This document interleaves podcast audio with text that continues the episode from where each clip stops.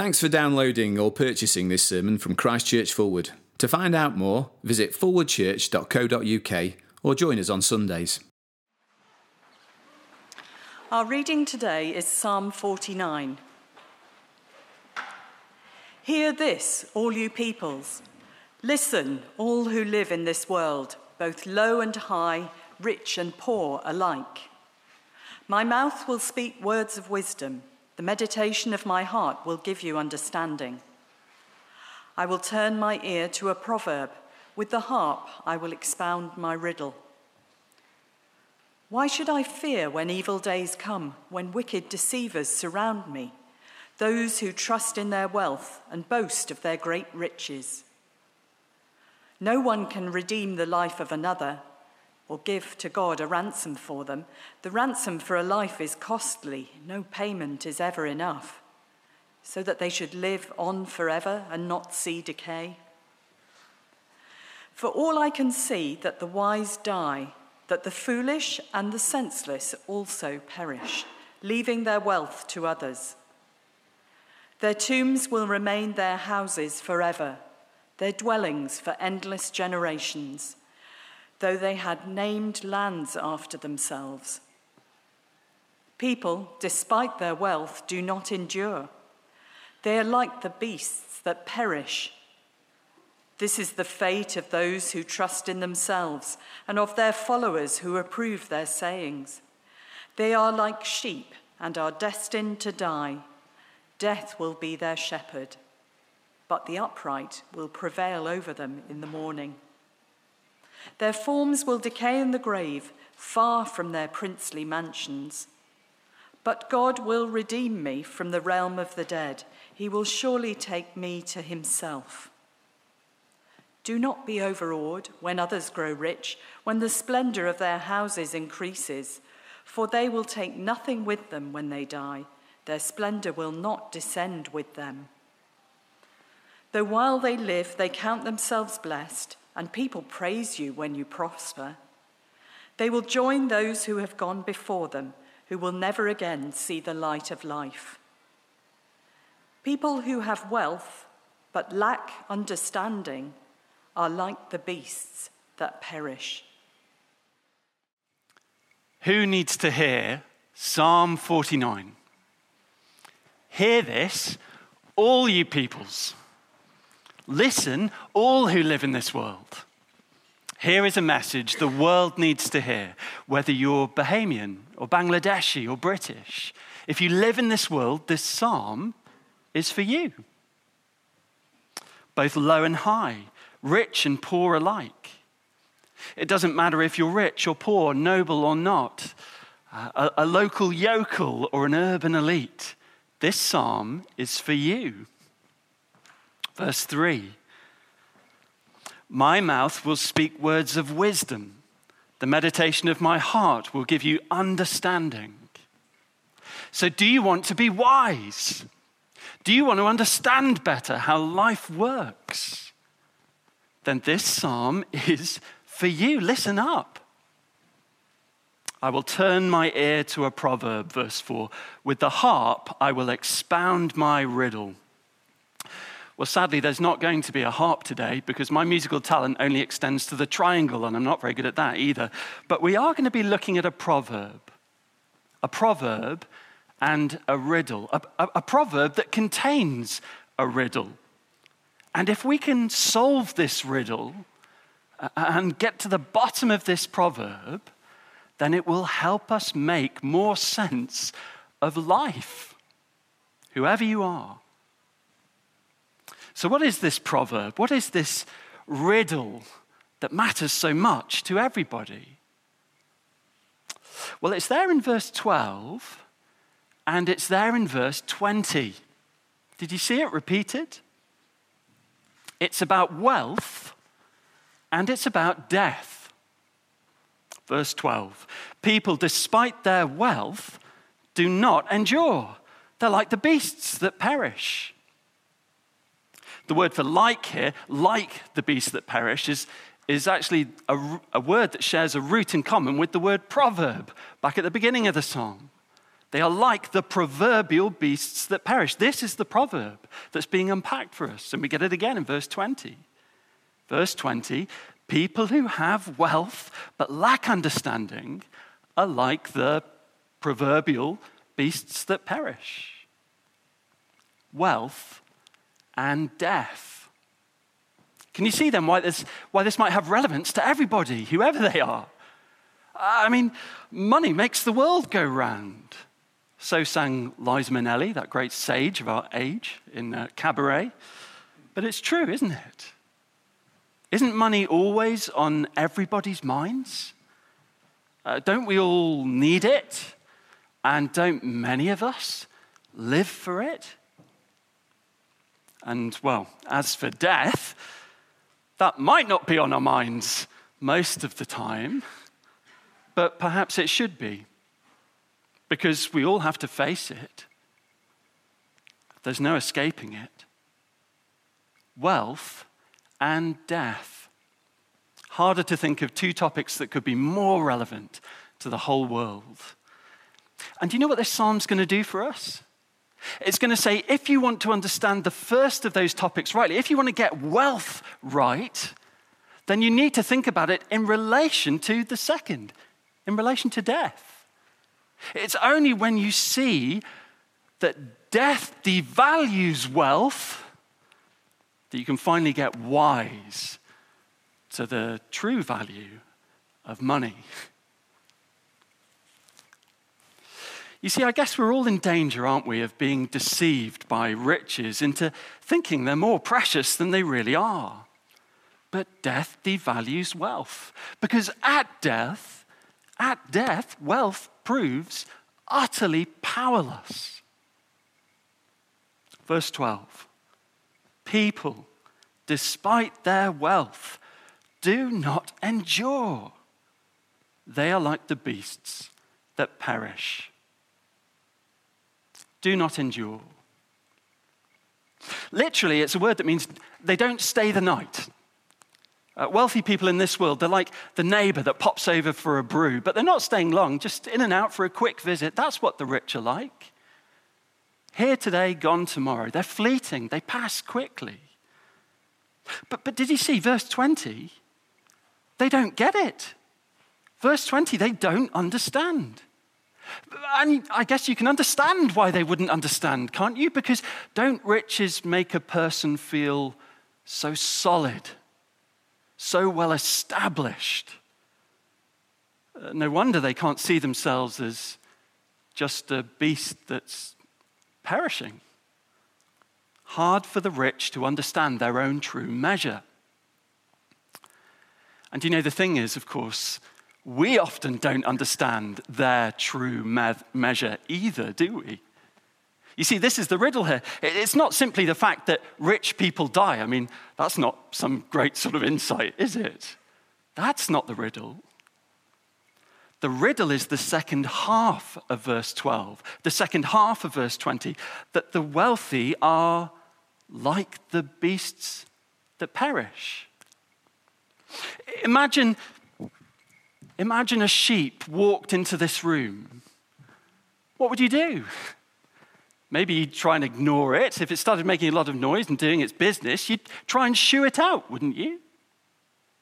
But what about if, oh, I don't know, well, we heard, heard about Beyonce earlier. What about if Beyonce entered the room? Do you think you could stop yourself from turning your head and muttering to the person next to you, Can you see who it is? It's Beyonce. Maybe you don't care about Beyonce. What about Barack Obama? Would that do it for you? You see, the, the simple fact of the matter is we are impressed by the rich.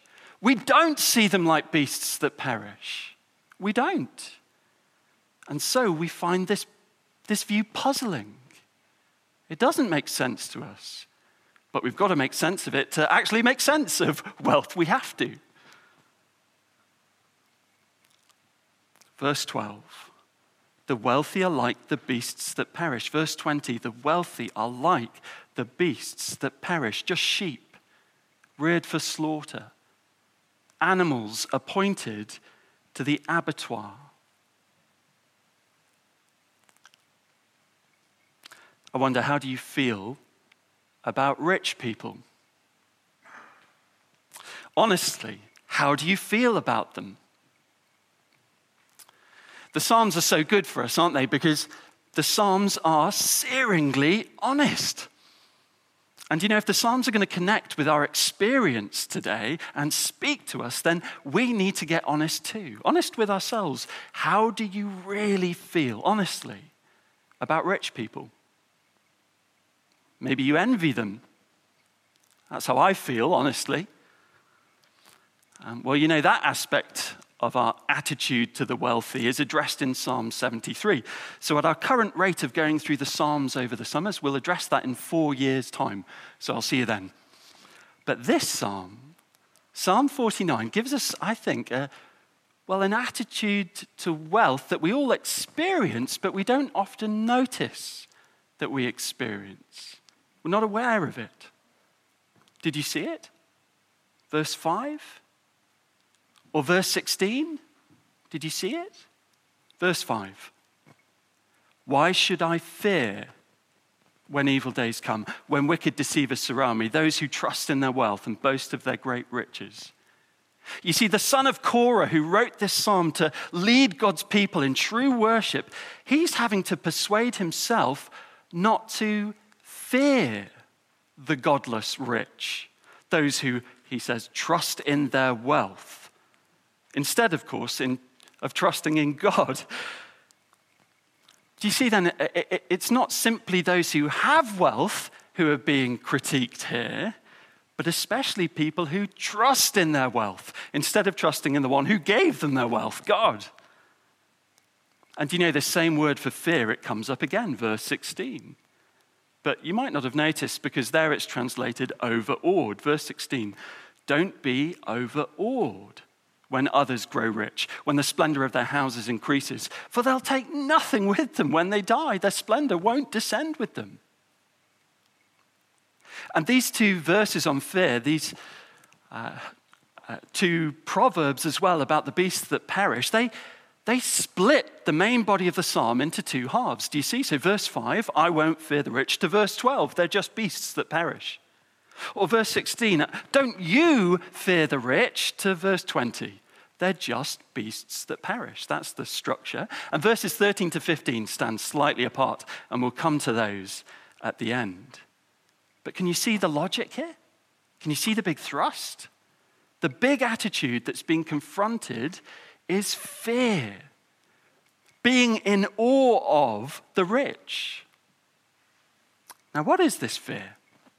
What does it look like in practice? Well, I know we've all forgotten about him because of the events of the last 18 months, but do you remember Donald Trump? Let's think about the range of responses that we saw uh, to his presidency. Some people were persuaded that he was the man for the most powerful job in the world because they were impressed by the fact he'd made billions. They were in awe of him in a positive sense.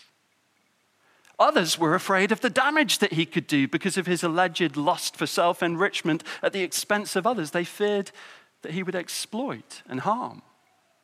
Fear in a negative sense. But love him or hate him, whether you were delighted by him or dismayed, the whole world talked about him, thought about him as a man that mattered. Do you see? That's the sort of basic idea here.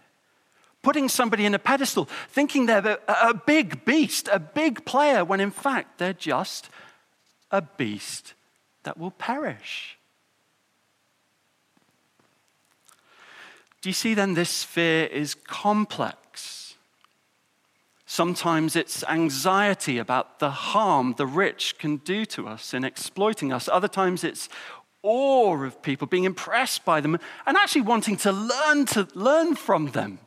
Because we think if we can learn from them, maybe we can get rich like they have. Did you see that in verse 13? It's really striking. Verse 13. This is the fate of those who trust in themselves and of their followers who approve their sayings. Have you heard of Warren Buffett? I don't know where he is in the rich list these days. I think he's still top 10, isn't he? Um, a very, very wealthy billionaire investor. And he's known as the oracle of Omaha. They call him a prophet, an oracle. And people spend hours poring over the words that pour from his mouth, trying to delve deep into his sayings, to glean some wisdom from him so that they too can become like him. They're impressed by him. They fear him in a positive sense, you see? So don't be confused by this word fear. It's not just negative feelings that the psalmist is trying to correct here. And of course, it's also not just our culture that struggles with seeing riches rightly. Isn't it striking how relevant this psalm for us is for us? Do you know, actually, in the ancient world, riches were taken as a sign and seal of divine blessing. Did you notice in verse 18? Verse 18, though while they live, they count themselves, did you see? They count themselves blessed. And of course, people praise you when you prosper, the verse goes on. You, you, see, it looks like riches seem to be a sign that you've won God's favor. That's what the ancients thought. And so, very easy then for people to go around praising the rich. God loves them, well, they must be wonderful. Now, let's be clear riches are always a gift from God, they're given by Him. But they're not necessarily a sign of His blessing. Though they can be, can't they? Think of Abraham and Job but the ancient world, it didn't get that nuance, did it? Riches equal blessing, full stop. Riches make a person, verse 18, worthy of praise. And so we all need persuading. All of us, throughout all of history, all over the world, whoever we are, we all need persuading that actually riches aren't that impressive. They aren't a good measure of the true worth of a person. Now, in both halves of the psalm, verses 5 to 12 and 16 to 20, the, the psalmist unpacks for us how powerless wealth is when you die. Let's look at verse 7. Verse 7 No one can redeem the life of another or give to God a ransom for them. The ransom for a life is costly. No payment is ever enough so that they should live on forever and not see decay this redeem or ransom language in verse 7, it's taken straight from the Exodus and the sacrifice that was paid there for the Israelites' escape from Egypt. But there is no sacrifice, no payment you can make to escape death. I wonder if you recognize this teaching. Do you recognize it? If you've read Mark's gospel, perhaps? Because, of course, Jesus teaches this psalm in Mark's gospel.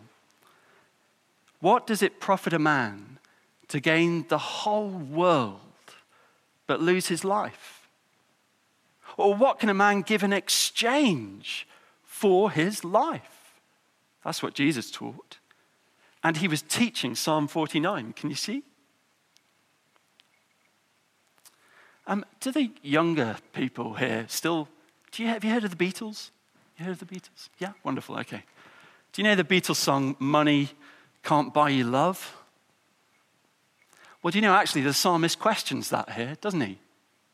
He says money can buy you a certain kind of love. It can gather followers to you who are impressed by you, who hang on your words, who think you're great.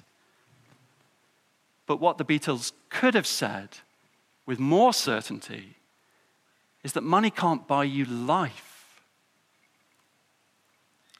Do you know, it was a radical thought back then, perhaps not so radical for us now, but certainly for them back then, because the ancients really thought that amassing money in this life had a direct influence on your experience of the afterlife. Uh, they thought that if you spent great wealth on religious rituals and sacrifices and ransoms, then it would change what life was like for you after you died. They thought they could literally take money with them. That's why the pharaohs were buried with their wealth, because they thought it would go with them uh, and make for a more comfortable experience in the afterlife. Do you see how the psalmist cuts the link between riches in this life and your experience of the afterlife. Verse 10 All can see that the wise die, that the foolish and the senseless also perish, leaving their wealth to others. It doesn't go with you, you leave it behind when you die. Now, of course, we here, we think, don't we? Oh, how naive all these ancient people were, thinking that wealth could go with them through death. How daft. Well, maybe they were daft, but at least they were actually facing up to death. At least they were actually trying to do something about it. I mean, aren't we more naive? Because we live just ignoring it just pretending it's not really happening. They at least use their wealth to try to make the best of death. We use our wealth to bury ourselves in stuff, to forget about the day of our burial. We blow our holiday budgets on exotic destinations, all the while trying to distract ourselves from our ultimate destination death. Death strips the wealthy of everything. It always has, and it does today. And no matter how big your bank account, no matter how stupendous your property portfolio, the only thing you're left with in the end is verse 11. Their tombs will remain their houses forever, their dwellings for endless generations, though they had named lands after themselves. Of course, nowadays it's not the done thing, and rightly so, to name lands after ourselves. So we just name real estate instead, don't we? Trump Tower, the Blavatnik building. Sometimes we name Hoovers, the Dyson. But you don't need a tower. You don't need a Hoover when you die. Do you know what you need? A little patch of ground, six foot by two Verse 16 and 17 pick up the same point. Did you see verse 16? Don't be overawed when others grow rich, when the splendor of their houses increases, for they will take nothing with them. Nothing when they die. The splendor won't go down with them. Again, the ancient audience uh, having this link cut between wealth and death. You can't buy passage to a luxury existence in the underworld and for us, we find a call to face up to death and how it devalues our wealth. Do you know all that awaits the godless rich is darkness? Check out verse 18. It's chilling. Though while they live, they count themselves blessed and people do praise you when you prosper. Verse 19, they will join those who've gone before them who will never again see the light of life. The Bible often compares the death of those who don't know God to a darkness filled with eternal regret. Notice not a darkness without consciousness, but the gloom of a dungeon that never ends. And that should be enough to make us shudder. And we would shudder if we'd actually contemplate these things more as the scriptures call us to. Don't fear the godless rich, they're only beasts that perish. Look, if darkness is the fate of Beyonce and Mackenzie Bezos, if indeed they trust in their money, I don't know where they stand before God, but if they do, and they don't trust in their maker, then for all their millions, all their billions, there's no reason to be in awe of them or impressed by them or influenced by them.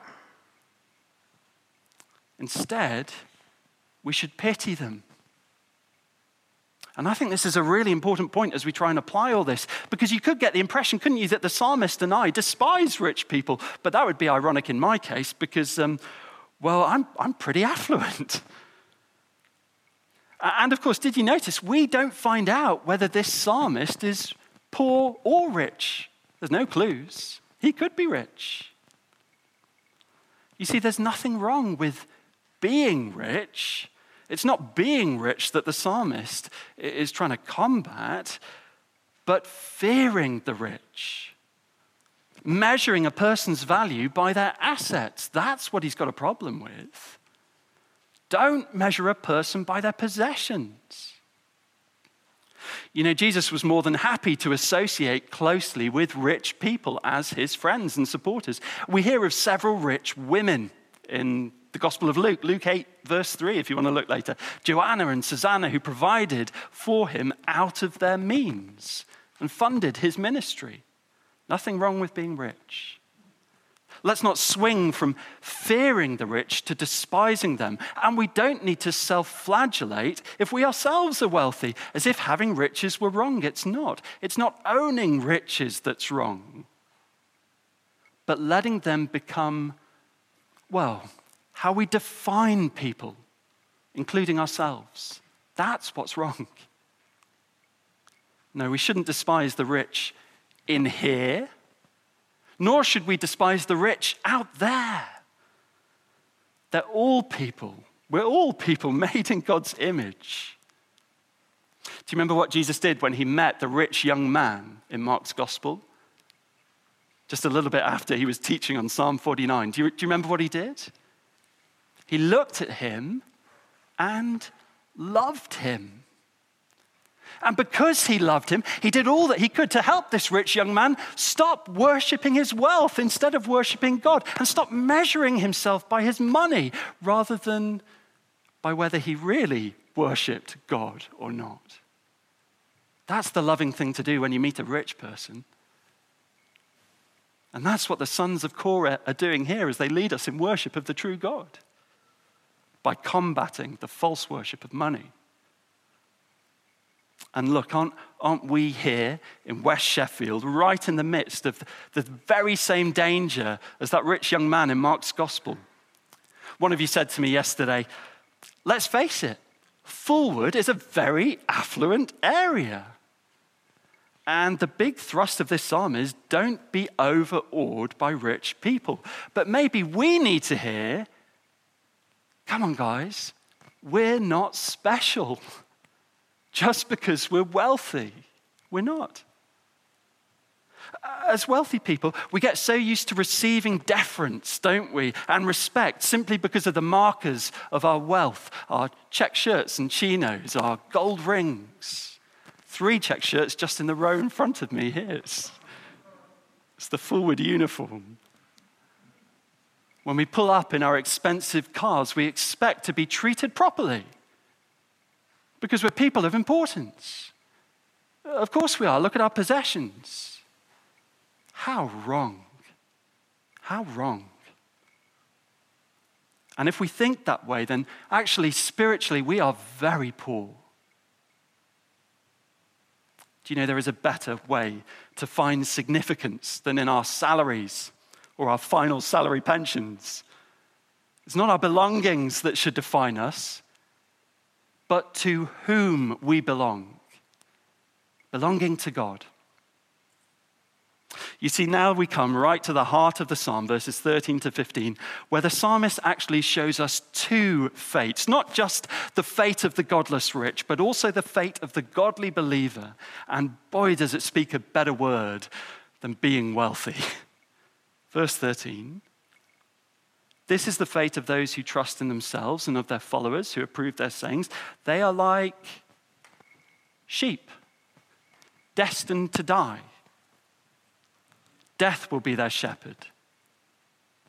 Do you see how this flips on its head the way we often think about the wealthy? Uh, wealth opens doors, said Shakespeare. He didn't actually say that. What he actually said was, um, if money go before, all ways do lie open. But it amounts to the same thing, doesn't it? Money opens doors. We think wealth allows the wealthy to plot their own course through life, to be the masters of their own fate, when all along they're just sheep being shepherded by death. All the wisdom they have to share with us on prosperity and success and life, it all amounts to meh. That's it. Thank you, Pete. Verse 14 continues but the upright. The upright will prevail over them in the morning. Their forms will decay in the grave, far from their princely mansions, but God will redeem me from the realm of the dead. He will surely take me to himself. Isn't that spectacular? Here is one of the clearest statements of faith in the Old Testament about what awaits believers beyond the grave, and it's beautiful. And now the psalmist, of course, is, is not clear here, is he, on how God can redeem him from death, who's paying the price for that, but he knows that God will. Because he knows that he belongs to God, that God will take him to be with him. Here's what should really define a life whether God will take that life for his own forever beyond the grave. That's what counts. That's the measure of a life. And how much more should we grasp this? Because we do know how it is possible for God to redeem us, because we know the very one who asked, as we've heard, What can a man give in exchange for his life? And then himself provided the answer I came to give my life as a ransom for many. Let's pray together that God would help us get a true measure of ourselves in the light of His teaching.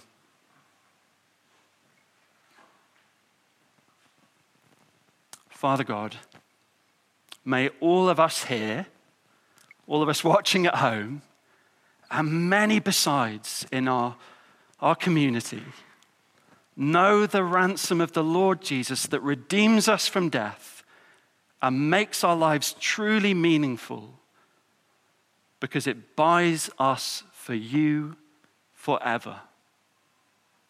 Please protect us from the deceitfulness of riches, we pray.